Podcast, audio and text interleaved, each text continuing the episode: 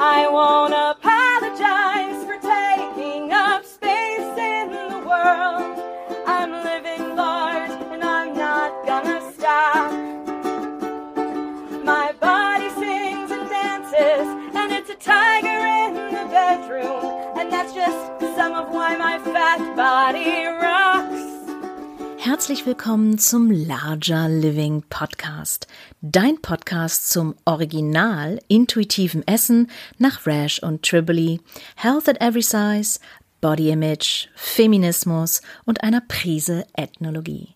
Ich bin Dot und ich bin deine Wegweiserin raus aus dem Diätendschungel hin zu mehr Selbstakzeptanz, mehr Selbstvertrauen, gesunder Selbstfürsorge und Frieden mit dem Essen und deinem Körper. Lehn dich zurück, mach's dir gemütlich, schnapp dir ein Heißgetränk deiner Wahl. Wir legen los. Hello, dear listeners. Um, yes, don't adjust the settings on your phone or PC or radio device. This is my real voice. Yeah, when I speak English, I sound like that. Um, some people are very astonished when they hear me talk in the foreign tongue, but this is actually how I sound like, and I do have an accent. Yes, I know, I'm aware of it. Sometimes it shows through. Sometimes I might miss a TH or two, but I assure you that I can understand everything that you're saying, and I hope that you can understand uh, my English, even though I do have this lovely little cutesy German accent going on. This episode is a very special one to me, and it's um you will you will rarely hear such such a thing coming out of my mouth because I do not consider myself be being woo woo in any kind of way or esoteric or spiritual or something like that. Um, I always considered myself to be uh, an uh, atheist. Lately, the last past years, I've moved more from atheism to uh, agnosticism, or call myself more of an agnostic, um, because I am more likely to believe in such a thing as cosmic fate. yeah, especially for this episode, this is true because I'm talking to the woman responsible for me sitting here today and talking to you. I'm talking to the woman who predominantly helped me cure my binge eating disorder. And um, I don't want to go too much into details right now, and I don't want to, you know, tell you my my binge my binge life story. That's uh, that's some stuff for another episode with a big fat trigger warning on top of it. But for now, I can reveal who I'm talking to, and at the same time, I have to apologize a little bit to her because I did not do her justice. This was my first podcast interview, and um, yeah, I I was nervous as fuck, and I was just nervous about the whole you know thing not not recording, and I interrupted her a few times, and um, yeah, so I'm so sorry. I'm so sorry, and I can now reveal who I was talking to. Isabel Foxen Duke. Yeah, you hear right. If you don't know who Isabel is, um, then please check her out on isabelfoxenduke.com. So it's Isabel Foxen, like the fox, and En, and Duke, like Daisy Duke.com.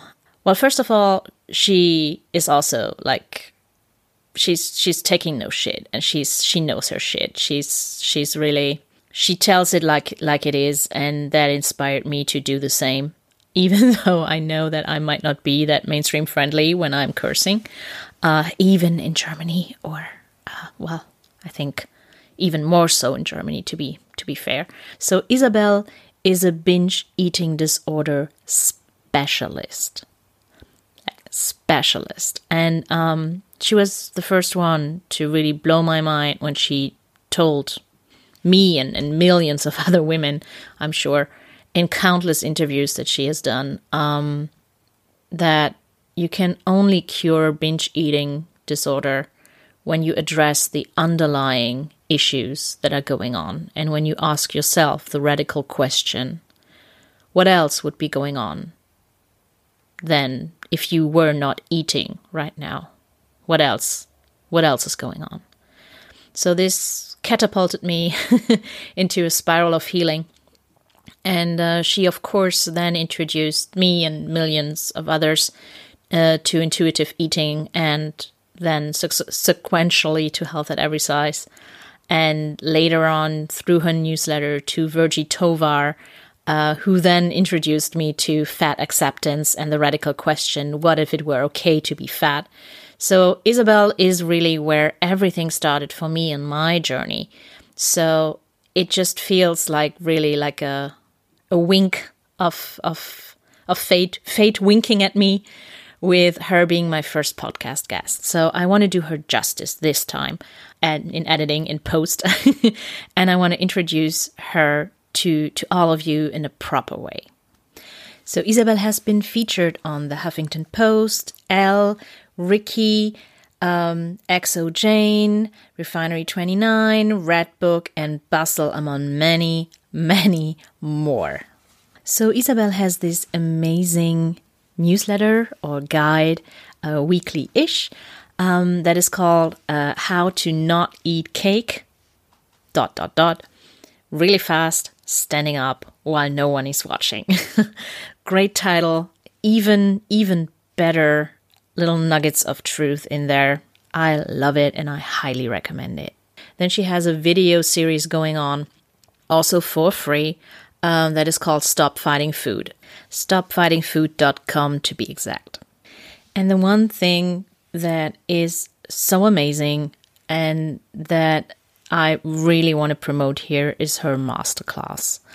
Her masterclass is like she she really said like her magnum opus, but um, she put so much work into this, and you get so much value now for such a little price. Um, I remember it it used to be uh, four figures, and now she reduced it to either one payment of $597 or three payments of $250. And she's not the only one to teach. It's six modules, and she has guests like Summer Innanen, Virgie Tovar, Deb Burgard, like really, really experts in the field. And um, yeah, it's really affordable now. I feel a little bit guilty that I haven't taken the class, and she's right when she says that I should take it. Um, but she offers something else that I also want to drop here, and that is she now offers professional training and mentoring. That's right. She trains the new generation of coaches, healthcare providers, professionals, and she really wants to bring the weight neutral approach to the world and help others make an impact. And I quote her The world needs more more leaders, more activists, and more body positive wellness professionals with the resources and support necessary to make an impact. Because quite frankly, when you're new to this field like I am, you you don't quite know what to charge. That's the first thing. And you don't quite know how to market yourself. And uh, I was a little bit, I don't know, overbearing at the end of the interview, as you will hear very soon, um, because I really spoke from the heart. This is this is really what's what's going on for for most of us uh, anti-diet coaches, for most of us anti-diet professionals, also or anti-diet nutritionists, um, even even more. Um, that we all feel that we are like Don Quixote up against this giant windmill of diet culture and the diet industry. Um, that is ha- that has like the be- the best marketing claims. it's just like, yeah, get rid of your problem fast by using our product, um, and to sell the anti-diet message is much harder than it sounds like and than it looks like because you have so much, yeah, to undo with your clients. Um, you have to to convince them to to give up a dream that they to this day hold on to the dream of thinness which then of course also entails you know being not just thin but also desirable being not just thin, but also, you know, productive. That was my cat. being not just thin, but being valued, uh, deemed a, a valuable member of society, basically. So when you're anti diet, you are anti that dream to many, many people. So I'm super curious about that program myself. Um, and um, I really recommend it to you if you're willing to take your business to the next level. Isabel really knows her shit, and um, I I do trust her to deliver excellent content. So I think I've done her justice now, and um, I also want to thank her one last time before I give you the whole interview because Isabel has been nothing but nice in this. Like, absolutely. Like, really patient with me, really patient with my with my anxiety and everything. Thank you, Isabel. Yeah, so please check her out and now enjoy our interview. Hi, Isabel. I'm thrilled that you are my first podcast guest, actually. And oh, um, I love it. Yeah. And like we talked about it before, I really feel that today is a faithful day for me because you are actually the reason that I'm sitting here today and that mm. I'm doing this work. Mm. Like, you are the reason why I am no longer on a diet. yeah, yeah, hell yeah. That's the real, that's really where the juice is. yep. And you are the reason, you are the reason why I finally feel comfortable within my own skin. Mm. Hallelujah. I love that. Man, jeez, that is the most, I feel like if we're not, that's the most important, one of the most important things in life is being able to live in your own skin, right? So anything yeah. that helps people do that is, you know, it's such, such a gift. So um, it's an honor to have helped. Yeah. It's, it's like, to me, it really feels like my whole my whole cycle is beginning and ending like the you know the snake that bites its own tail the Ouroboros um, mm. and uh, I really feel like today is a or right now is a Ouroboros moment kind of beginning and end at the same time end of mm-hmm. me being just a uh just a lay person just a you know armchair fat activist so to speak mm-hmm. Mm-hmm. You're more than that at this point. You're I like taking names in Germany. I'm so excited for all the movement that's going to be happening in Germany because of you. Thank you so much. Thank you so so much. And like it's thanks to you. Like you you really helped me at a very dark time in my life and you you helped me work through this and um you helped me like you challenged me in a way where I I asked myself, yeah, what else is going on besides me hmm. eating right now? Mm-hmm. Mm-hmm. Like if I weren't eating right now, what else? What else would I be feeling? Hmm. Hmm. What else would be going on? Mm-hmm. And, and, to me, at that time, that was so radical. Hmm. right? yeah the concept that how we eat is related to how we feel and and what our beliefs are and how we think about ourselves et cetera et cetera. Yeah. Totally totally. Yeah. and yeah. and that was the start. And you even did more. Like i i of course i subscribed to your newsletter as should everyone who can read english from my followers. Mm-hmm. um, i will obviously translate um, Oh, I didn't say that before, but I just wanted to make sure to say that now. Um, my service to to my followers and, and my listeners will be to take some nuggets of truth from this podcast interview, to mm-hmm. clip them in, to translate them into German, and to offer some context around it in German because there is awesome. not so much going on in German at the moment. So I will publish yeah. this interview in English and then kind of do my own little translation work and publish that a week after. Great. I love it. All right, cool. Let's do it. Yeah. So please, I mean, I obviously know you. Um, and I found you back then when I was Googling or like Googling on YouTube or YouTubing, I'm not sure, YouTube searching, um, content about binge eating. Mm. And you, I know that you have a little different definition of binge eating and emotional eating. And to mm. me, your view made so much more sense than what I was hearing at the time. So, mm. would you care to elaborate on on that? Yeah, well, it's interesting because I think um, we live in a culture where the words binge eating and the words emotional eating are kind of used. Um, they're often used like interchangeably first of all right like people Very sort true, of yeah. confuse them and jumble them up right people you know i think a lot of people think of binge eating as just a lot of emotional eating right so true, um you know most people think of emotional eating as and, and i would agree with this definition right? I kind of give the definition of emotional eating being you know eat, eating to soothe or comfort or distract from you know over difficult or overwhelming feelings um, and most people think of binge eating as just like an extra amount of emotional eating.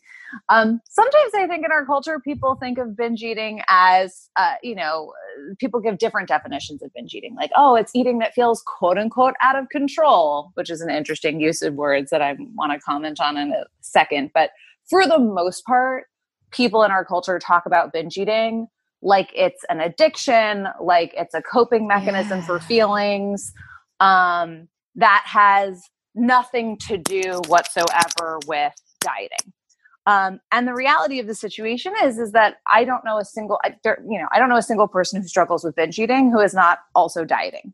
Um, so uh, when we or who was really at some point, yeah. or who what? Well, no, I would say I would argue like if you are I mean, well, we could get into the semantics here, but you know, according to my definition, right? Like if you are binge eating by definition, which is not the same thing in my opinion as just eating a lot of food, right? Like yeah, if you're yeah. binge eating, you are reacting to deprivation of some kind, right? When you stop dieting, the binge eating will cease by this definition. So that is sort of my definition of binge eating is a reaction to deprivation. It's and deprivation can look a lot of different ways. Dieting comes in a lot of different forms. So, binge eating is, um, oh my gosh, I've been holding myself from eating the bread for so long, I can't hang on one second longer. I'm going to dive into the bread, right? I'm going to dive into the bread basket. I'm going to eat all the bread, and then I'm going to hate myself for having eaten the bread. And I'm going to say, well, I already screwed up. So, you know, might as well just eat everything else that's in my cabinets. And then tomorrow, I promise I'll never eat bread again right? Yeah. so there's some there's this relationship between binge eating and control. I mean even the way and i just oh, said yeah. people describe binge eating as feeling out of control. That means by definition that there was an attempt to control in the first place right? Very true and, yeah right you cannot feel out of control unless you were trying to be in control to begin with right? You cannot fall off of a wagon with food unless you are on a wagon with food, unless you are attempting to abide by specific set of rules, unless you are attempting to self-control around food in some way. And because we live in a culture, right? We live in a dominant culture that basically thinks that, well, of course I'm trying to control myself around food. Isn't everyone trying to control? Right? Control is the dominant you know idea of food right? I think there's this idea that everyone's trying to control their food right? That control is the way we must all control our food. But this is a relatively new idea in history right? Like we are human animals we are basically monkeys. It yeah. wasn't until semi recently that we decided food was something that needed to be controlled right? Like oh, prior oh, yeah. to you know prior to the 20th century, and again, the history is complex and goes well before diet culture history goes well before the 20th century, but for the most part, on mass, with like mass movements of people really dieting, yeah. you don't see a ton of trying to control around food prior to the 20th century. Prior to the 20th century, you see actually more of the opposite, right? Like there's food insecurity. You want to eat as much as you can. You want to get food, right? Potentially, depending again on class situations. But you definitely there's there's there's not this attitude of I need to control myself around food. That's a relatively new historical development, especially when you're talking about mass scale. Yeah. Right. So, um, and similarly, right, this is when you also really start to hear terms like binge eating and terms like emotional eating goes hand in hand with Mhm. this with this new cultural development of trying to control food, right? So, um, this all long story short, right?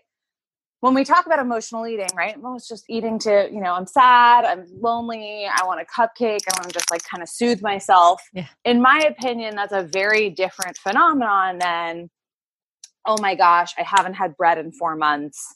I can't hold back one second longer, and then diving into the bread basket.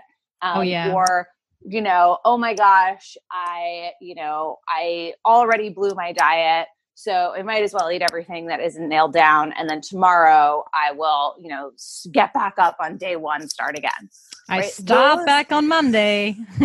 Right. Start back up on Monday. Right. Yeah. So these, th- there's a difference between I'm sad, I'm lonely, I'm anxious, I want a cupcake on the one hand, and oh my gosh, I already screwed up today. I might as well eat everything that isn't nailed down and, and start day one again tomorrow. Right. These are two different things. oh yeah. Um, and and so binge eating, really, in my opinion, is the t- is this particular type of eating that we're talking about, right? It's eating in reaction to dieting in some way, right? It's you know I put myself on you know a super strict caloric diet, and then by the end of the day, I just can't stop thinking about food. I'm so hungry, and I just end up like diving into the kitchen just uncontrollably i go on autopilot basically yeah. and and just you know stuffing myself because i just can't hold back one second longer right and Oh yeah. i think a lot of people a lot of people do describe binge eating that way like binge eating feels like kind of like an alien taking over your brain like you're not even you know there's and again there's this concept of no control right like oh, something totally. else is coming from within me and just taking over my body. Aliens are taking over my body and like putting food in my mouth. That's kind of how it feels, right? And it doesn't matter how full I am or what. It's like I just I cannot. My conscious brain no longer matters. Is Yeah, no it's longer like- running the show. It's like with um you know the old movie being being John Malkovich. Yes. Like yes. his consciousness is like kind of sorry do the sound Yeah. effects too and someone Mhm. else is crawling up inside and takes kind of over the reign and yeah. you know the the binge personality kind of sees it with the binge personality's eyes and is like is like doing all the things but you you kind of are there but you are you are the malkovich puppet to your to your binge mind in a way Yeah, I mean, and and I would call it. It's not. I don't even like the term the binge mind because it's Yeah. actually the healthy animal instinct mind so true that wants to save you from yourself, right? I mean, the reality of this. So what I so another way of thinking about this is like, right? If I try to starve myself, there are deep, deep, deep internal biological instincts that will take over and make sure that I don't starve myself, right? So it's sort of it's actually very similar to breathing, right? So we think Mm. of breathing breathing is something that I, in theory, can control temporarily, right? Like, right? I can make my breath go in and out at the pace that I want. I can take in the amount of air that I want. I have some level of control over my breath for a short period of time. True. At some point, if I am not getting the oxygen that my body actually needs, my biological instincts my animal instincts right will take over and my conscious mind will will go completely offline and i will start gasping for air yeah. Right and my and i will not have that ability that i had short term to consciously control my breath will go away right? And so this is very similar to food. It's like in the short term we have the ability to make conscious choices about food right? In the short term i can say you know what? I have a meeting right now I have to wait. I'm going to wait until after my meeting to eat, or um, even for you know a period of a day or two days. You know, okay, well, it's um, I have a colonoscopy tomorrow. I'm fasting for my colonoscopy. You know, whatever. But eventually, right? Eventually, if I am not getting the calories that I need, if I go too deep into calorie deficit, which is basically what happens when we're losing weight, right? When we're losing weight, we're in calorie deficit, right? Our bodies are effectively having to go into emergency fat stores. Yes. Um, because we're running out of fuel, right? We're not getting the calories that we actually need to sustain our weight your body when this is happening is kind of going into like code red emergency zone oh, yeah. as time goes on and eventually that deep deep deep animal instinct that makes you gasp for air when you're not getting enough oxygen right will make you start effectively like quote unquote gasping for food right? And you your conscious mind will no longer matter right? Just like with breathing right? It is impossible to asphyxiate yourself right? Like you cannot you know just hold your breath and and just kill yourself that way. Like eventually that animal instinct will just pop online without your conscious permission right? Without your permission very very similar with food. I think unfortunately the damage that people do when they're chronically attempting to starve themselves eventually unfortunately they can you know kill themselves basically which is very very very scary. Um, but ultimately your body is fighting you every single step of the way. Your body is doing everything it can to try to keep you from starving it, right? And that is effectively what binge eating is is your body saying, "No, no, no, you want to like eat less calories than we actually need. I'm going to override you and mm-hmm. we're going to start hoarding food. Not only am I going to make up for all the food that you haven't given me in the past week, month, year, whatever the timeline might be, I'm also going to hoard food for later because I don't trust that you're not going to try this shit again. Yeah, so true. Right? You know, you failed me, bitch. right. Yeah, exactly. Like, I do not trust that food is secure. I do not trust that there's an abundant source of food that I can access at any time. Clearly, we are in like, you know, the, under the threat of famine. Yeah. Right? And so I am going to make sure that if I have access to food, once that animal instinct brain, that lizard brain goes yeah. on, right, and starts eating, she's to get as much as she po- I call her a she, right? Oh, for real. Like my body is much. a she as well. So there you go. exactly. Exactly. She's to get, and you could say that this is just your body, right? It's just your body versus your conscious mind, right? Your conscious mind that gives a shit about like, you know, looking like the magazines or not even just or just losing weight to to feel to not be stigmatized right i mean it's yeah, not even about looking about it, right it just just to feel accepted on a base core level and be treated with human dignity i mean right it's not i think it's you know it's well beyond vanity right yeah um, for a lot of people oh but, damn right like, yeah. damn right yeah mm-hmm. and this is mm-hmm. this is what like this is what I try to tell people too, um, and this is actually Virgie saying, uh, uh mm. basically because, like I always remember um, her saying, "Well, when people say I want to lose weight, they don't actually mean I want to lose weight. They mean way mm-hmm. more than that. They mean yeah. I want to be seen, I want to be heard." Yep I want to be desired. I want to belong. Yeah. I want to fit in, not just fit into a certain friendship group or, you know, peer group, but I want to literally fit into society, fit yeah. into airplane seats, fit into restaurant tables or, you know, these, these dining, diner, diner booths and stuff like that. Yep. I want to literally fit into bus seats. I want to literally fit into society and I want to be perceived as a, as a productive productive and as a as a valuable member of society.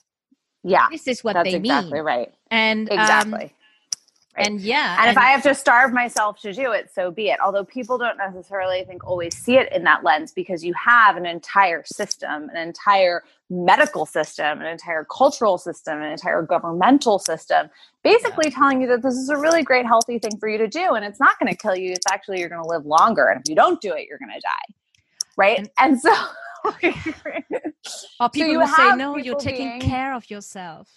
Exactly. You're, oh you're, my god. You, yeah. You, no, you're just no. Um, you're doing the right thing. You're actually quote unquote taking care of yourself. Right. Like I could right. kill every every physician who is saying that.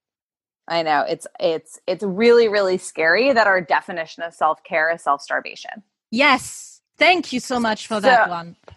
Yeah, yeah it's Ugh. really it's really really terrifying like i uh, yeah i mean that's like i want to like create a bumper sticker like dieting is not self-care like, like I'll buy that. Um, hmm Um, so yeah, so basically, you know, I am like, I think that, you know, it's interesting. We can get into the sort of definitions of what is binge eating versus emotional eating, right? Oh, so yeah, binge eating is this, it's this reaction, right? It's this reaction to being starved. It's the gasping for food. It's the, it's the, it's the feeling of, you know, like I'm going to go on a diet tomorrow, so I better get everything in in now that I possibly can before the diet starts tomorrow, which is very different experience than oh, you know, I'm feeling a little low. I think I'm going to like watch a movie and eat some ice cream. Very different experiences, right? One is much more kind of violent and and and aggressive because it's like literally your body fighting for its own life. It is violent and aggressive because it is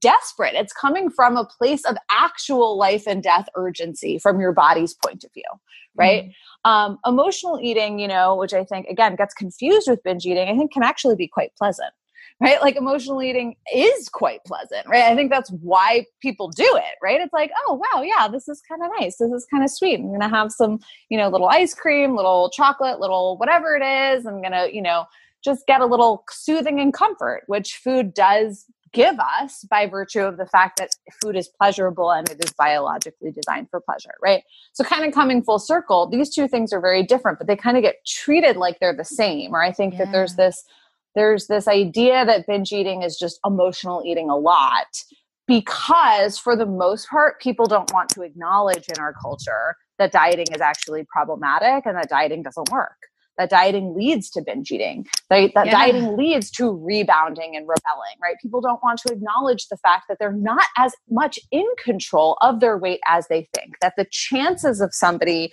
you know going on a diet and losing weight permanent are actually very very very slim um, and even in the cases where people are very successful at long term permanent weight loss they are fighting tooth and nail it is a full-time job to Oh, yeah. accomplish that Very much so. so yeah so this is i think you know one of the reasons why we have such you know kind of misinformation about binge eating versus emotional eating right is people are super confused about what these terms are and i think largely they're confused about what these terms are because people don't want to acknowledge the reality that diets don't work and if you're going to really get into what's really going on for people when they're binge eating you would have to acknowledge that fact Oh yeah.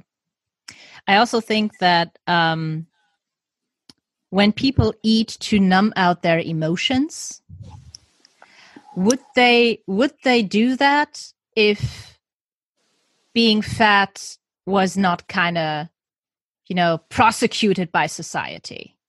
If being fat was okay, would they still feel the need to numb out their their emotions their their their like strong negative or positive emotions with food because i think that would not be the case and um Um, so I don't really think that food is very numbing. it's distracting. like I don't know. I have a hard time with this language of with the language of food being numbing in general because I think that uh, you know, like alcohol is numbing. Like alcohol is a pain reliever. It is a physical numbing agent, right? Opiates, physical numbing agent um, food, the reality of the situation is like I can eat and feel my feelings at the same time. So already I'm kind of like whenever we talk about like, you know, numbing as a food as a numbing agent, I automatically am already like a little bit on the defensive about like, really? Is that really what's going on? Um, or is it this whole cycle of, of desperately trying to lose weight and then, you know, not being able to stick to it and then feeling shame and then hating yourself, right? It's like all of that, what I call the craziness around food, yeah, that'll certainly distract you from the rest of your life. But having ice cream isn't inherently numbing, right? Like, um, in my No. opinion, like, no um, what I will say about emotional eating, because I think what you're really getting at is like, would people eat emotionally? I- mean, tell me if I'm right. Are you asking would people eat emotionally if they didn't think that fat was wrong? kind Is that of, the yeah, question? kind of Yeah. Okay. Um, and I, I mean, quite. I mean, you know, it's an interesting question because like the literature actually doesn't really support the the concept of emotional eating outside of dieting very much. So like this is actually in Health at Every Size, but you know, Linda Bacon, I think she reviewed like something like more than like 75 different studies that were all designed to try to figure out what makes people crack on their diets, right? Like why people can't, you know, willpower their way into diet. And what we discovered, you know, one of the things that crack on their diet is difficult emotions, right? Like, and this seemed to be like well either for this is you sorry know, isabel I'm the audio is a little all... bit distorted right now i Uh-oh. have to move my my mic a little bit uh could you could you please answer the question again yeah so um so again so assume it so we're going to go back i'm going to kind of redefine this question a little bit. I think mm-hmm. you know what i'm hearing the question is that is would people eat emotionally if they didn't think that fat was wrong? Yeah. And, I, and i'm going to change that a little bit actually to say would people eat emotionally if they weren't dieting right? There is a definitive link right? I don't even necessarily think it's about your stigma of weight necessarily but certainly there is a link between dieting and restrained eating and emotional eating, right? Yeah. And this is just something that we see in the literature, right? Like, okay, so in Health and Every Size, Linda Bacon talks about reviewing like 75 different studies that showed that emotions often triggered people to quote unquote lose control and not be able to hang on to their diets anymore. But that when people who weren't dieters, right, unrestrained eaters had difficult emotions, it didn't affect their food at all. In fact, sometimes yeah. they actually lost their appetite. Very true. Um, yeah yeah. And so this whole idea of um, even emotional eating, right? It's complex because even emotional eating is not really something that we see um, happening to people who aren't dieting, right? So there is a theory that a lot of emotional eating, and I tend to support this idea. A lot of emotional eating is basically just your willpower weakening when you're in emotional duress. Yeah. Right um, like if you're using willpower to con- try to control your food you are going to probably have weakened willpower when you're dealing with difficult or challenging emotions because managing difficult emotions takes energy and we have a limited supply of energy to manage emotions and also like hang on tightly for dear god to not eat yeah. right so it takes all of your energy to hang on to your diet so when you're hit with a major stressor all of a sudden your like ability to hang on tightly to your diet is being compromised because you just don't have the energy to deal with both right? Your energy is basically being compromised by this emotional stressor right? And so you have less energy to like hang on for dear life to your diet. So basically willpower is weakened by stressors by emotional stressors so um, it is interesting. I mean, like it kind of does sort of bring into, and this is a much more radical thing to say, but it does sort of bring into question this idea of like, does emotional eating even really exist outside of dieting?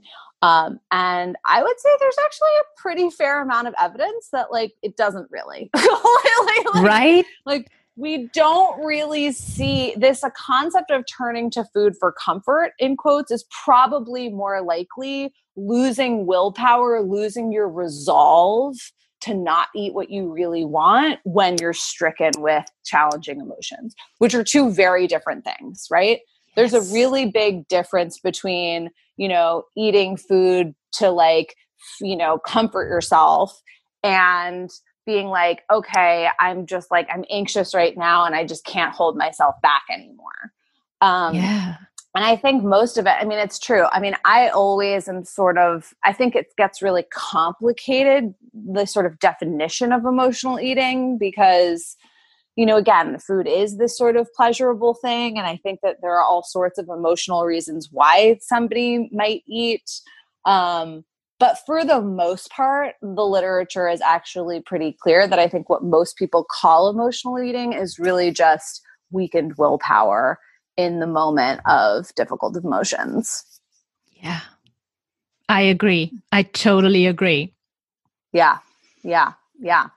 Um, but it's a radical thing to say. I mean, I still struggle talking about it because, you know, most dieters come into my work certainly and i was probably the same way with a really really really really staunch narrative about emotional eating right? And it's and you know it is um you know I, I, like i would have said like of course i'm an emotional eater. Like i'm not hungry and you know i get really anxious and all of a sudden i want to eat right? It's like how is that not emotional eating right and it's and and it's hard to sort of be it like really requires me to be like honest with myself about how much control i'm attempting to place around food you know the rest of the time throughout my day um yeah yeah, yeah and mm-hmm. i just i mm-hmm. just i just can't I just couldn't stop, or I, I couldn't, and now I can't uh, with you in that interview.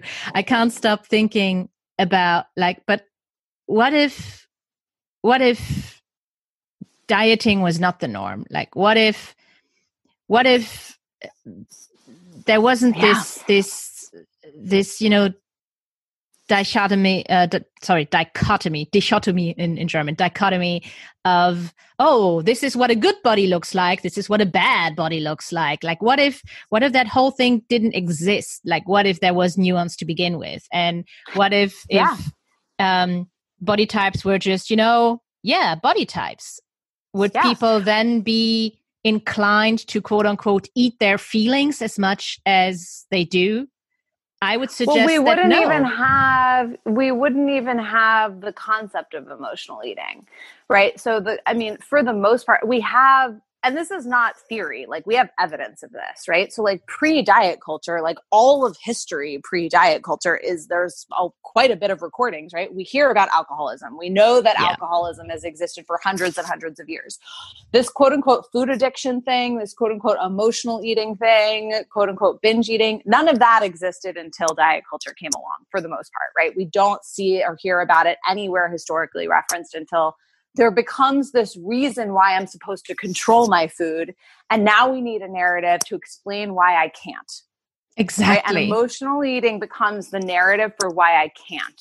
Right. When in reality, probably what's more likely happening is that your biology is the reason why you can't right and your willpower again may still it's real that willpower you know the moments of will when your willpower cracks are more likely to happen when you're having difficult emotions for all of the reasons that we just described. Yeah. But that doesn't mean that this cracking probably wouldn't have happened eventually anyway. Right? Very so, true. Yeah. The way I think about it is like emotions will bring the binge, so to speak, or the rebound or the correction. It's really a correction, right? It's like a it's an energy deficit correction, right? Emotions will bring the energy deficit correction to the surface faster right? They will get you, they will bring the correction on more quickly because your willpower will be weaker, right? It's like if I, again, if I'm trying to hold my breath, right? Or if I'm trying to control my breathing and somebody walks into the room and startles me, maybe I would have been able to hold it a little longer if I had somebody hadn't come in and startled me. But somebody came in and startled me. And so it just happened a little bit faster than I thought. Yeah. Emotions are kind of like that, right? Like emotions will come in, you'll have an anxious moment, you'll have a stressor, something will happen that will disrupt your focus and diligence on hanging on to your diet. Right. And I think not, I, I would say a huge amount of emotional eating falls into that category. Now yeah. it's it's it's challenging because as somebody who's been not dieting now for over a decade, right? And for the most part, I you know, I would say it's funny i don't even make a distinction in my mind anymore about like eating for hunger versus eating emotionally. I don't. I don't even make the distinction anymore because at this point i just eat what i want right? And i don't i don't have this really like clear like oh am i hungry? Like should i be eating? Like i just eat when i want and i would say a good portion of that time if i probably checked in it would probably be like yeah i'm like a little hungry or like yeah there's something going on but sometimes you know it's it's it'll just be like i had dinner an hour ago but i still want more you oh, know yeah. an hour later and i don't even know if that's emotional or if that's just appetite so this is another thing that gets really complicated about intuitive eating in general and one of the challenges that i think that we don't talk about enough in intuitive eating circles is this concept of appetite or mental hunger. So oh yeah let's go there please. That is also Yeah. one of my favorite topics to talk about, actually. yeah which also gets confused for emotional eating right? I think emotional emo- we think of emotional eating as like extra calories that we don't need in quotes don't need. Um, but the reality of the situation is like and i think this is a really big problem with intuitive eating actually. Like i think that this is something that we need to be talking about in intuitive eating more is that your hunger is not just happening in your belly it's also happening in your brain right? Appetite of course. right? Like And Appetite- everywhere in your body, like all yes, your cells are hungry, god damn it. great so if that's the case how do you even know how can you even make a distinction between quote unquote extra emotional eating and mental hunger or appetite? You can't yeah. right? Like you really can't right? I mean the only way maybe to make a distinction is if you're like i know that i'm really anxious or sad right now and i want to eat. What i will say is since i've you know when people stop dieting they're they do start to have these experiences over time that quote unquote normal eaters have whereas like when emotions are really strong you'll notice that you you're you're not as interested in food a lot of the time Yeah, this happened to me a few years back now, more and more Mhm. actually. And Mhm. I, I still, I, I, you know, I listened to to to some podcast episodes uh, uh, and podcast interviews with you before, and um, you keep saying that, you know, in Health at Every Size, Lindo Bacon, just just casually on a. I, I still have to find that Mhm. that that part again. Um, I, I Mhm. read the book, but I, I really have to underline it and like really really Yeah. copy it or something like that just Yeah. casually references that yeah um um what was it out of um restrained eaters tend to Yeah. turn towards food under emotional duress yeah and this is this is unrestrained eaters turn away exactly that is it and and and and uh lindo even says um so in it's it's just it's just like a um like a a a, um, a, sent like a, a small little follow up sentence. It's So less like- than a paragraph. Yeah. yeah it's, than a paragraph. exactly that and just like oh yeah uh, so we found out that or or so um what was it um This, so experience shows yeah something like that experience shows that restrained eaters tend to eat more when they're under emotional duress than people who have never restrained before and that's Right. just like yeah that is mind that is blown. yeah that is Yeah. absolutely mind blown i'm i'm i'm making the Right. mind blown sign people Yeah. people can't see that obviously right now but like Yeah. that really was just like fuck Yeah. yeah, that explains the Yeah. difference between me and Right. my my my boyfriend and me and you know people who have never ever been on a Right. diet like Right. mostly Right. men um, Right. because when my boyfriend is you know facing um like a, a, a job interview or something that is like inherently stressful right yeah cannot eat for the life of himself he cannot Mm. swallow anything like it's it's like this this whole like like his esophagus is basically closed or something like that and to me Yeah. it used to be the opposite i was turning to food like predominantly and and and Right. very very violent But really, really, what was probably more likely happening was again, your willpower weakens when you're under, under emotional duress and you just were like losing it, right? And then so you basically triggers this reactionary eating. Um, which is right. I mean, it's interesting this concept of like, does like pure quote unquote emotional eating exist? And again, it's really it's a really complicated question. I think that this is like a major I'm writing the like working with emotional eating module for my professional training program right now and this is something that we really really dig into is like what is the validity of um, of the concept of the narrative of emotional eating right? Like Yeah. how much should we even be talking about this with our clients right? Like where is this really is there relevance in like working with people ar- like around emotional eating? To what extent is you know to at, to at what point is emotional eating probably you know just binge eating that's just being you know effectively triggered right? Like a yeah. losing control on your diet because your willpower has been weakened by emotions what at, to what extent is emotional eating quote unquote real meaning like you could be completely not controlling at all and actually want you know just a cupcake for comfort and it's a it's a really challenging question because I also think you know, and this is sort of just an Isabel Foxen Duke theory. There's no science behind this, but I wonder about it because there are certainly moments where I do find myself still 10 years after not dieting being like, oh, I'm just gonna like, I'm bored, I'm whatever, I'm gonna go have like a little something. Um, and I and it's it's still unclear to me on like a personal experience level. I'm like, wait, but is that is that real emotional eating even though like the literature doesn't really support this and again it's much it happens much less frequently significantly less frequently than it than it um, did when i was dieting when i was dieting every emotion would send me into break breaking my diet basically yeah um, but I, Same I, there's for me. this question there's this question about like is emotional eating real like what is the relationship and i think that there's um, it's it's super complicated, right? Because again, food is pleasurable, right? There oh, is this yeah. pleasure component, and I, and I don't think that's a bad thing. I think that that's a good thing. Like, I love emotional, like I love, you know, sometimes when I just like need to like blow off some steam at the end of the day, I love having like really delicious food and watching TV, you know, like, like that. I mean, that is so good, honestly. And, and, um, oh, uh, I haven't told you that about me. I am half French, actually. So oh, you are. Yeah, there I you go. Yeah, I am. So my my people, my people, we invented emotional eating. Isabel. Yeah. We talk about food all day, every day, twenty four seven. La bouffe, la bouffe, la bouffe. It's all yeah. we talk about. We talk about preparing a dish while we're eating another one.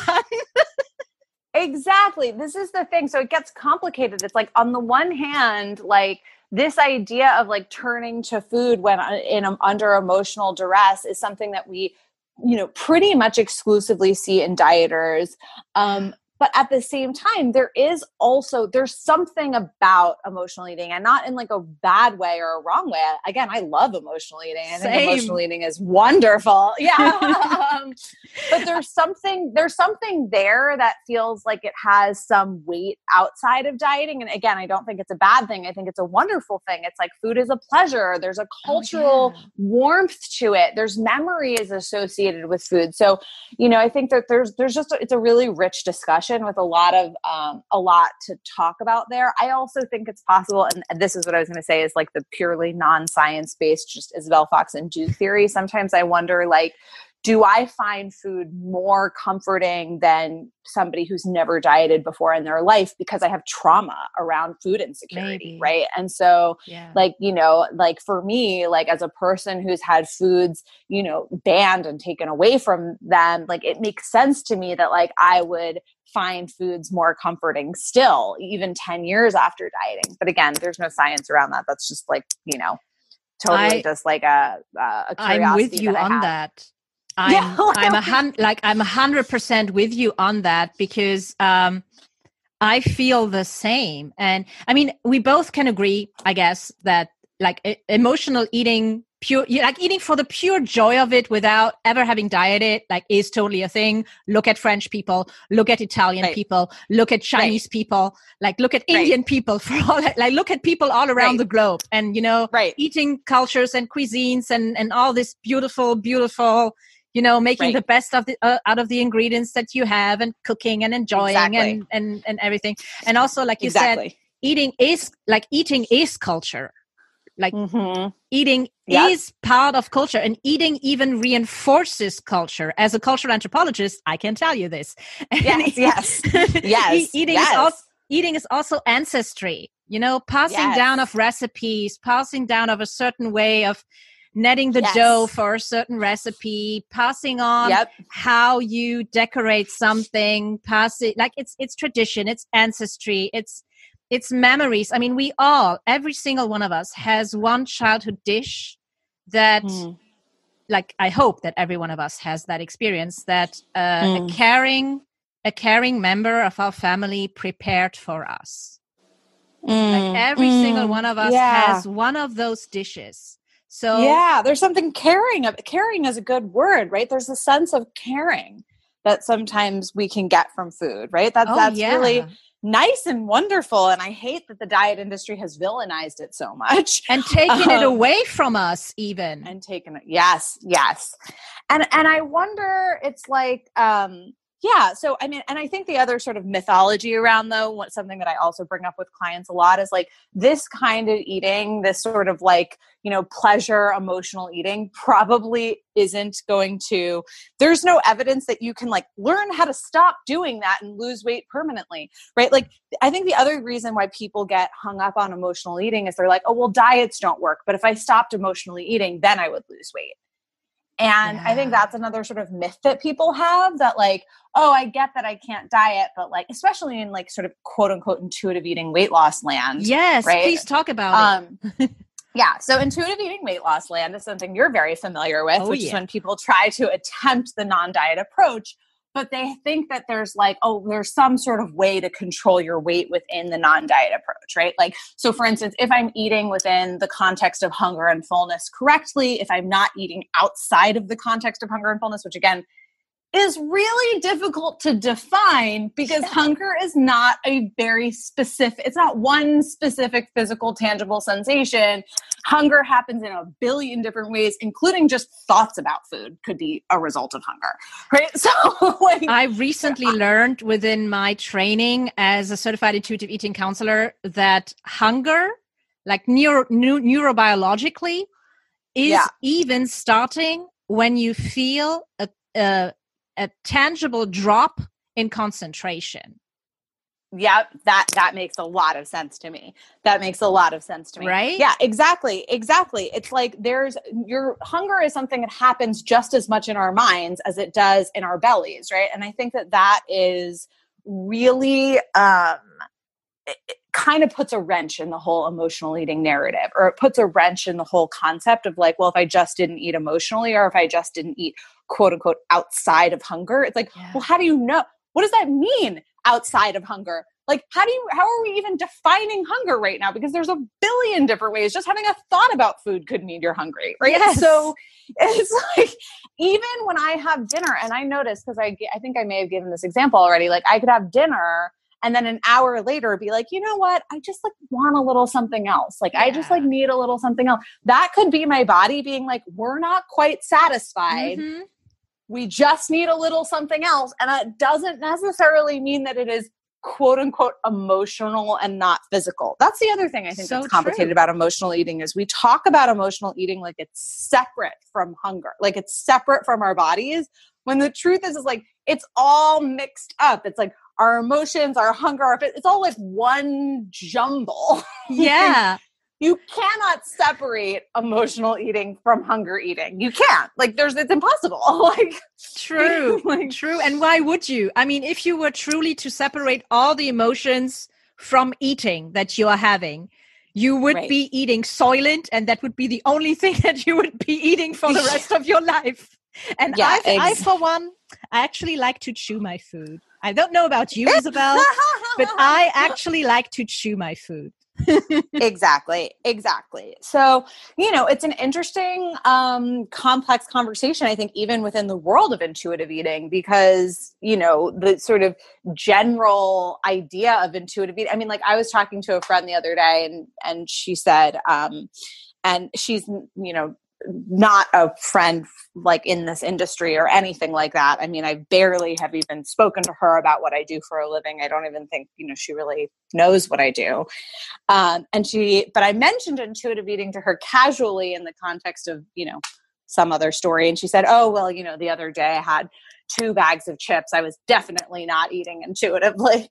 And there's this idea that intuitive eating is the specific way, right? That there's this specific yeah. way of eating that is intuitive, that is correct intuitive eating. Oh, I and that's that. just not, yeah, and that's just not accurate. I mean, that's why I'm kind of like, you know, just yeah. So anyway, this all to say, um, it's a good and interesting question. Would people, quote unquote, eat emotionally uh, if they weren't dieting? And I think the answer is it depends on how you're defining the term emotional eating. Yeah. But by and large, a lot of what we call, there's a good evidence to suggest that a lot of what we call emotional eating is more likely just loss of willpower at the hands of difficult emotions.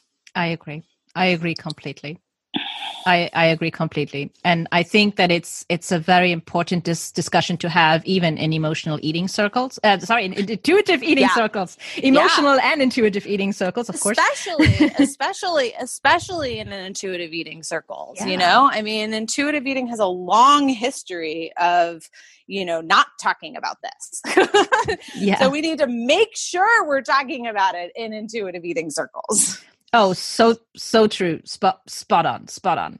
um yeah, and I will I will I will copy copy the term and of course credit you intuitive eating weight loss land because then yeah, it's just yeah, so yeah. spot on. I just wrote that down actually. It's just it's just so good because okay. yeah, that's that's what my my home country is basically. That's that's what Germany has become. We talked a lot That's about a it. A lot of America still is. A lot of America still is that. Even after 25 I mean, years of intuitive eating. Come on.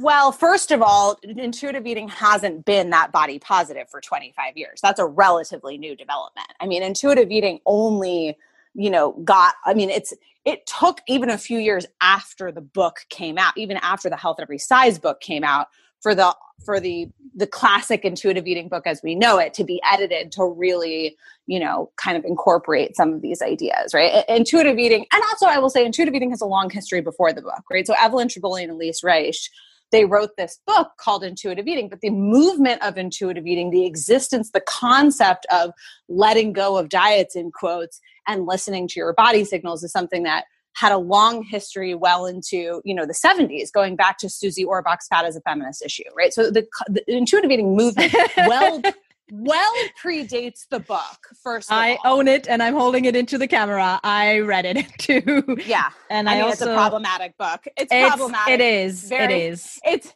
it's very outdated. But so this is what i'm saying is intuitive eating has a long history oh yeah. not being of not being very body positive intuitive eating actually has its roots in weight loss industry.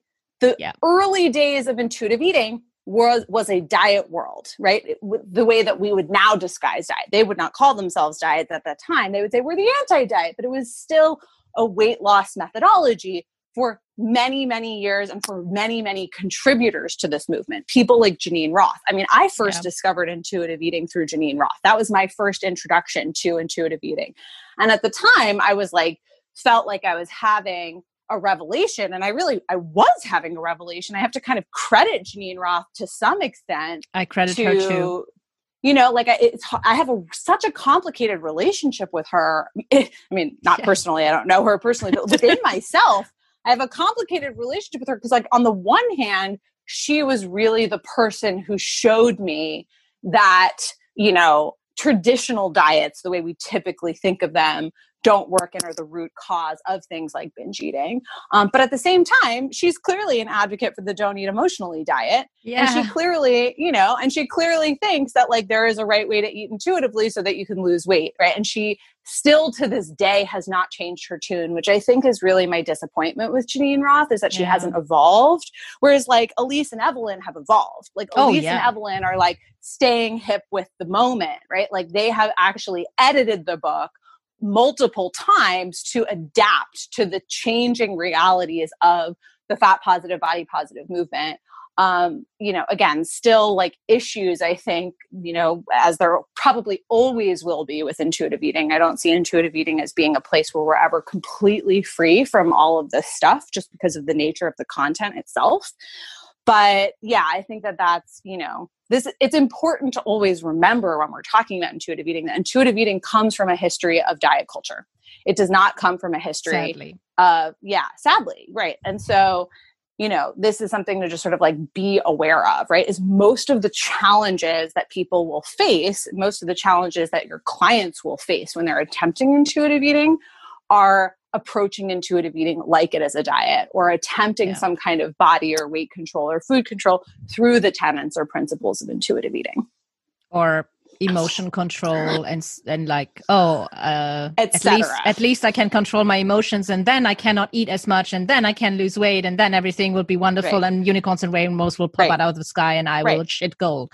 or whatever. Right, which is also just not evidenced by science. Like there is no yeah. just like you know there's no evidence that you can effectively teach your learn you can, there's no like controlling your emotions diet right? Like there's no evidence that like you can effectively learn how to better handle emotions and that that how somehow will lead to better weight loss yes. Yes. Like exactly. there's no evidence of that. Like the don't eat emotionally there's no evidence to support the don't eat emotionally diet actually leading to long-term weight loss. Yes.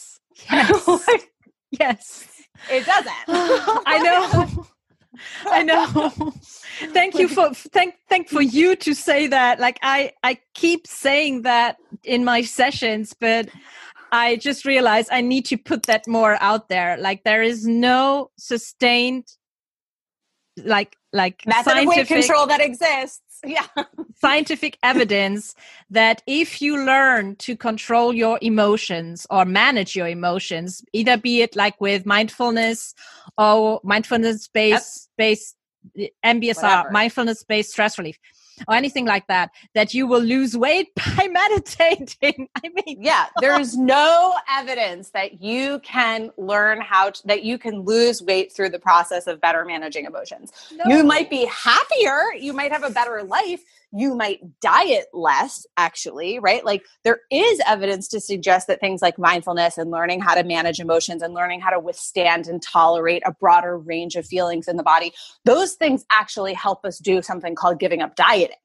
yeah. which is possible right which is that's really i mean i am all about mindfulness and and and, and you know le- learning to be with feelings but not in the service of controlling food which is a completely waste of your time right yes. like there's no there's no evidence that that's going to help you in fact it'll probably just harm you to be applying attempts at mindfulness for the purpose of weight loss yeah. but what we do know mindfulness is good for is for helping people let go of dieting and for helping people feel more comfortable in their bodies and and and being able to manage the anxiety that comes up as a result of living in a fat phobic, traumatic fat phobic culture. Yeah, so true. You and know, also, like that's really where it's at. Like I think of like mindfulness and and you know, sort of you know, all kinds of emotional work in general. I think of like the real value of that and being helping people let go of dieting and managing the difficult feelings that come up around having a body in a culture that hates bodies. Yeah, yeah, so true, so true. There, there's a truth nugget right there, and and this is this yeah. is exactly this is exactly what I found out through your work, through um, like I, you, you, you, of course, you were you were my first stop on this on this beautiful rally that has been going on and it is still going on because mm. Yue Shui Bu Yun which uh, I means uh, translated uh, Con- Confucius says that learning knows no bounds. You keep learning, mm. you keep. Mm. Every one of us. I studied mm. Chinese studies too, by the way. So, um, yay! Yeah, a little bit, a little bit, uh, a little bit. Um, yeah, and um, yeah, that is the only Confucius saying that I picked up and that I can still quote to this day. And um, love it Thank you. yeah, and I, cool. that, that that really is that. Okay, I have one question for you that I want to ask all my podcast guests, and it okay. might be a little unusual one okay. because um, I want to give you a chance to, yeah. So let let, let, let me just ask it. So yeah. what what is a topic or maybe mm. a hmm. question mm. that you are not asked enough? Like no one asked you this actually but mm. you are thrilled to answer mm. Oof. um i know this is like a hard one i mean probably honestly like how do we change the culture mm. good one. you know like i think we talk a lot about the culture is a problem and how do we protect ourselves individually in the culture and how do we not diet even though we're in the culture and blah blah blah. But i think that something that i rarely get asked probably because i'm usually being interviewed by coaches who are you know you know creating content for the purpose of like helping individuals right but one of the things i rarely get asked is like okay like what can we do to actually change the culture and something that i think about a lot is like you know how do we take this from an, a movement about a bunch of individuals managing the culture and actually start making like really, really broad range cultural change. And obviously, part of that is going to be you know culture is a series is a bunch of individuals right? So yeah. um you know there's something very very important about individual change and it does start with you.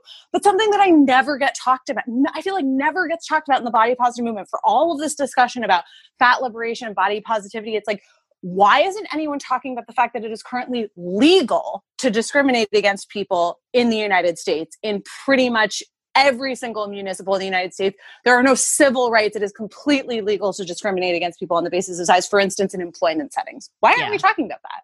I mean, we really are not talking about that very much in the body positive movement as a whole. Generally speaking, most people in the body positive movement might not even be aware of that. Yeah. Right? They're not even thinking about that. Right. So like I'm kind of interested in like what changes need to happen at like the judicial, civil, legislative levels, right, in order for us to live in a different world. um, oh yeah. And I think a lot of that has to do with like people need to start bringing like lawsuits to the table. Like I feel like if I could go back to school and if somebody was like, okay, go back to school, you can't be a coach, but you have to do something else for body positivity in the land of like, you know, moving forward fat rights or size size inclusive rights, I would go get my law degree and I would start finding people who are being discriminated against because I know they're all over the place and I would just yeah. start like literally causing legal havoc all over the place. Which I'm not aware of happening very much, even though, in my opinion, that's when we're really going to start seeing some changes.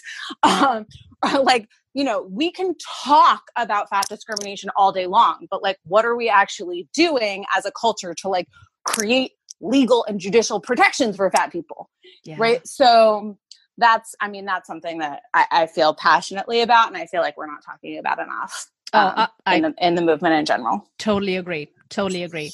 Um, and I talked with Evelyn Tribole, um, uh, mainly Evelyn, Elise a little bit, but Evelyn in supervision about it. Mm. so mm-hmm. it's actually bad that I bring this up right now because it's my personal supervision and I share uh-huh. some of it with the whole world and with you mm-hmm. and as of this moment. Mm-hmm. So I'm actually a bad supervisee, so to uh-huh. speak. but um Evelyn told me that she completely understands that fat activists don't care so much for intuitive eating because mm. they have bigger fish to fry like mm-hmm. they they have mm-hmm. bigger bigger things to do yeah and it's yeah. it's like they have bigger problems to advocate for so yep. what if you eat a delicious cupcake when you are bored or tired or whatever. The thing mm-hmm. is that people are still, you know, discriminated so right. like like like being denied access to medical care, being yeah. denied access to jobs and therefore to money, to wealth, to status, to prestige, to yeah. like everything just yep. based off how they look. Like, yep, it's awful. Fat people are paid. I think. I think I read a. I read a German a German uh, statistic. Fat people, in general, on on an average base, are paid up to thirty percent less than their thin peers for the very same mm. job. Mm-hmm. Mm-hmm. Yep fat women are discriminated against in courts of law. So, right, so like if you have a trial in the United States, you are going to be looked at with similar levels of discrimination as you would if you were a black woman, which for Americans means something, right? Because generally speaking, not all Americans, unfortunately, but a good portion of us understand that that's a big deal.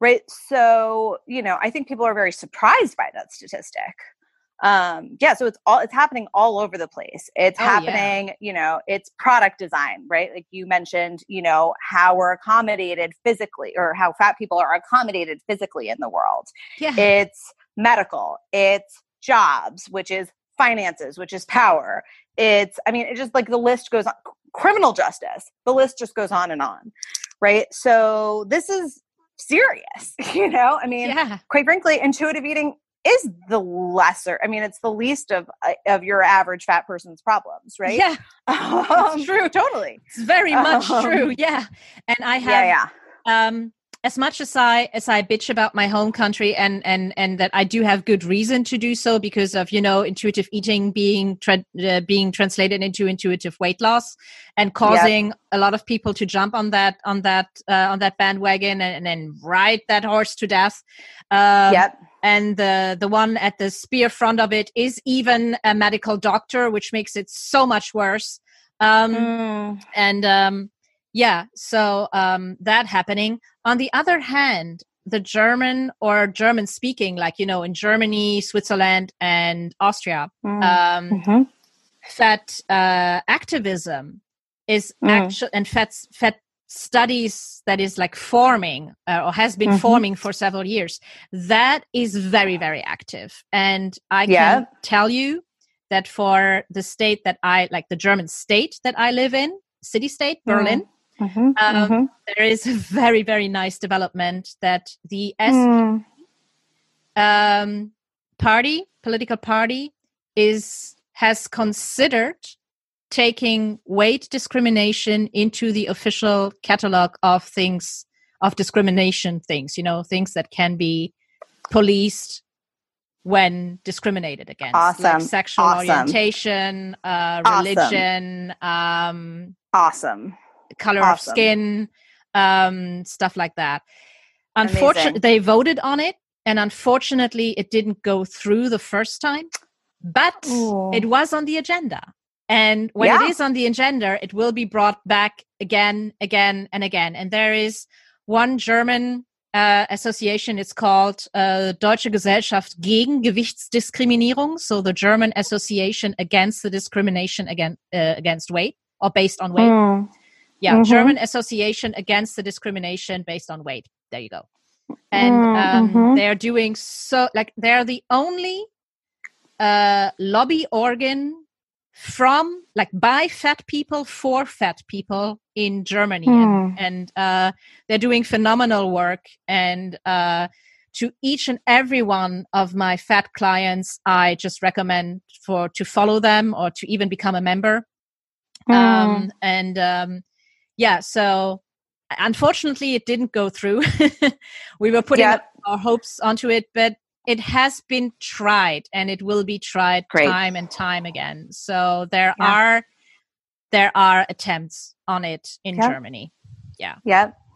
Yeah, and there there actually are attempts also in certain cities and states in the US. So oh, that's yeah that is yes that is happening slowly but surely but the vast majority of the united states is obviously not protected so we've got our work cut out for us oh we certainly do we certainly do and and it's like i always say feeling good in your own skin is just the beginning mm-hmm. because mm-hmm. if you mm-hmm. start to feel good inside your own skin no matter the mm. size right and if you if mm-hmm. you are able to recognize that people come in all shapes and sizes and if mm-hmm. you are mm-hmm. able to you know see past vanity appearance and all that you realize mm. that people that all people have the same rights and de- are deserving of the same rights and mm-hmm. then you mm-hmm. start advocating for yourself and or for others and mm. this like it has to be political at some point because caring for yourself is inherently political if you have a deviant uh, like a quote unquote deviant body or a body that is being mm-hmm. has been made deviant by society. Mhm mhm yeah. Mar- yeah like yeah anyone on the margins. Yeah. you've got to be protecting and including. Well thank you for i thank you for I thank you for asking that question because i think that that is again that's i mean and there are certainly i don't mean to say there aren't people there are certainly people talking about this but i think um, it's not a question that i get asked a ton um, and so i get excited to, to talk about it because that's i think where some of my sort of deepest passions in this issue really mm-hmm. lie is not necessarily with food but about sort of broader ranging um, yeah. fat rights yeah social justice in the best yep. possible term yep exactly yeah. exactly yeah so, and yeah. i'm i'm grateful that that that you answered this i'm grateful that i that i could spark some passion in you mm-hmm. mm-hmm. with just a simple question as that because like mm-hmm. i feel that people can always you know people can always research you people can always you know look you up they can always read through your blog but it's it's talking about the stuff that we rarely get asked that but, we are passionate about that really you know show the world mm-hmm. who we truly are and what we truly care for yeah totally so thank you thank sure. you very much oh no you got it um i am also very excited and passionate good good uh, segue to mm. talk about what's next for you because you have so much big things going on right now. And you are yeah you do. You hmm. are evolving and you are growing your business. I mean you have been growing as a person obviously in the last past years. Otherwise you wouldn't grow your business. And i've been with you since 2012 since my mom passed away and you helped me so gratefully out of that.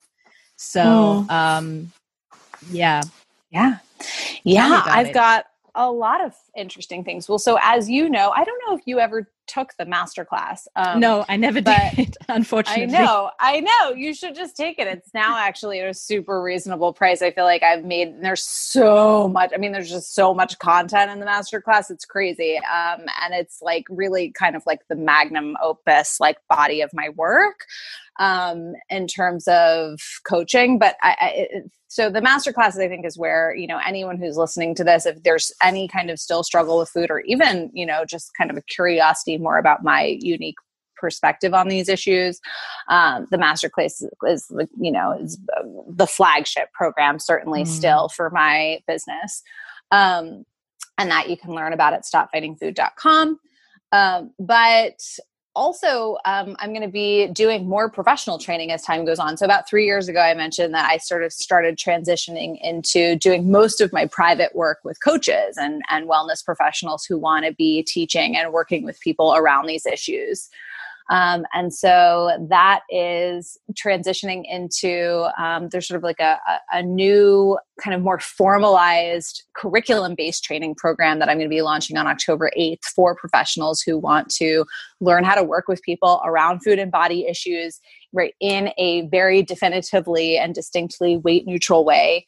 And also uh, get some business and marketing training around how to oh, actually nice. grow a business how to actually you know develop a body positive coaching business because i think that that's something that um, i mean we talked about this a little bit earlier i think people are really focused on getting the training and then they don't know what to do with it right they can't reach the people that they want to reach right and so that's true, i think yeah. an important se- an important second half of the process um, is actually being able to you know grow and develop um, you know a, a, a, list of clientele a number of people that you can work with. And you know depending on the level that you want to grow i'm really interested in doing business and marketing training with people who want to grow kind of like a larger audiences online and really get this message out to the largest numbers of people possible. So yeah that's what i'm working on. And that um, that's going to be launching for the next that's going to be launching on october 8th so pretty soon this podcast may be coming out even past that date and yeah, and it'll be really interesting to see how that program develops. Is that's really where most of my energy has been focused um, in the past couple of years, and it seems to be kind of ramping up more and more in that direction. I think that that's where there's a lot of opportunity for me to serve right now. Oh, I, I agree. I mean, I can I I just started my business. Like I've I've started my business three months ago as of as of this this date that we're recording. So I'm I consider myself a total newbie. I have been fat activist or armchair fat activist before since yeah 2014 2015 like really getting the message and 2016 i was the only european in Virgie Tovar's uh, babe camp jamaica jamaica back then. Mm, so yeah. and I I never planned to do that work, to be honest with you. Like I never ever planned to become a coach myself. I never ever planned to to do this professionally. I never ever planned to quit my day job. It happened because corona hit and because I got asthma.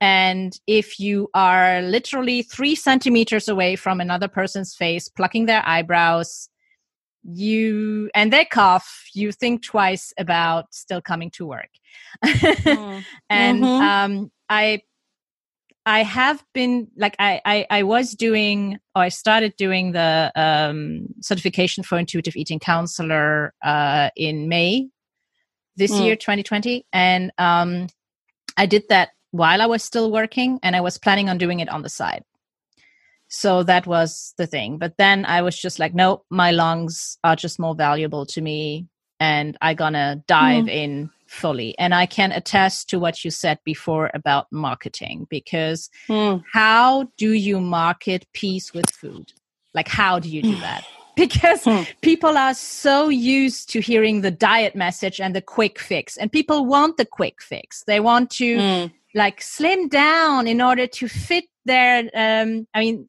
like i always i always have that image in my mind of the the woman like trying desperately to shrink herself down to two dress sizes in order to fit into the uh, maid of honor dress for her cousin's wedding. And she has mm-hmm. three months to do so. So she's going to starve herself like really badly in order to fit that one dress for that one occasion and then you know go back to diet binge and and the diet binge cycle and whatnot. And um it's easy to kind of market for something that you know oh and you can reach your goal very quickly and you know very effectively and you can fit into that dress that you wanted to fit in and stuff like that whereas marketing to a more long term long term goal of actually feeling good inside your own skin regardless yeah. of your weight and actually you know having peace with food peace with your body and mm. meaningful connections in life and also you know learning how to develop resiliency around medical personnel so that you can tell them look um, no i cannot lose the amount of weight that you suggest for me to lose within our next appointment in two months in a healthy way. And you know that too. In the meantime, are there any patients of yours that have the very same sim- symptoms that I'm suffering from that are thin? And if so, how do you treat them? Mm-hmm. And, and I want the same treatment. Mm-hmm and like how how do you market all this how do you how do you sell all this convincingly in order mm. to appeal to not just the people who already you know are on the fence about stopping to diet but also about the people who are still kind of caught up with diet culture and just you know they they heard about anti-diet somewhere but they don't really know what it is. Like how do you market peace with food Hmm. Oh wow, you'll have to take the course to find out. This is a major, ma- major, a major topic of discussion in the program for sure. So yeah. All right, I don't want to take take away heavily too covered. heavily covered. Yes, absolutely. That is the question, or one of the questions. It's one of the questions. So yeah, yes, absolutely. That will be heavily discussed yeah and and i can tell you from from the other side now which is which is still strange for me to say because it's still so new to me um that this this is very much the the the million dollar question isn't it like how do you mm. market peace with food and how mm-hmm. do you how do you sell peace with food um mm-hmm. and i oh god oh that is oh i how how, how much time do we got left well, uh, yeah, we'll, we'll have to save it for another interview. I think so too. Um, but I just quickly mentioned that I listened to Kyla Tova's um, uh, podcast, uh, Your Body, Your Brand. Mm. And that thing was like eye opening to me because there was one coach who mm. was selling their trauma consistently and hmm. advertising mm. their trauma consistently consistently and mm. had had to stop because like retelling the narrative of look i used to be miserable i used to be bad and now i overcame it that took a toll on her and mm. um yeah so marketing in a world that is used to diet marketing and being anti anti mainstream that is actually that is the biggest question and i'm yeah, I'm thrilled to to to know that you're gonna address that and that you're gonna talk hmm. about it in depth to professionals. yes, yes, yes, absolutely. cool. That is so great. That is so great. Yeah. Isabel, I'm so excited for for what for for like you stepping up to to the next level, stepping into your larger living, if you if you will. Like this is kind of yeah. the yeah. thing that that yeah. is going on for me as well, and it's also going on for you as well, and uh, become the teacher for the teacher. yeah, in, in, a way, and mm. um, like, would you please um just tell people how they can find you what they can find you, uh, what they can find from you online. I'm sorry, and how, yeah, yeah how to reach out to you. Well, at the moment, the place to find me is, um, well, stopfightingfood.com is a great place if you want to just kind of get like a good introduction to my sort of philosophy, core ideas, which I already mentioned. And then also just isabelfoxenduke.com um, at the moment is the best place to find me. There's um, the first few blog posts on isabelfoxenduke.com also really go um, in depth on my philosophy and my point of view. And it's a great place to sign up for emails and just stay connected. So um, I don't use social media a ton. I'm not very consistent on social media personally. Um, but if you check out the blog and the website, emails are really where it's at. And I know you already mentioned my emails. I, I absolutely love staying connected with people via email. Um, and I try to make my emails short and sweet and easy to digest. So yeah, I can attest to that. yeah, the, they're the not the clunky emails that people are used to. They are actually good. Yeah. Yeah, yeah. So that's really that's really where it's at for me is um, not so much social media, much more uh, emails. Right, sign up for emails and get like little, you know, just kind of really short, little, easy, digestible, body positive nuggets in your inbox. You know, once or twice a week. It's a worth it. Oh yeah, I can I can totally attest to it. Um, thank you so much, Isabel. This has been like really amazing. I'm glad that we that we got to dive really deep into different topics and um, yeah, that are not discussed enough. Um, and I yeah, I will stop recording right now. and I thank you so much. It's no secret, it's a fact. I'm technically obese, I'm wobbly, jiggly, and round. In a word, quite frankly, I'm fat. The word fat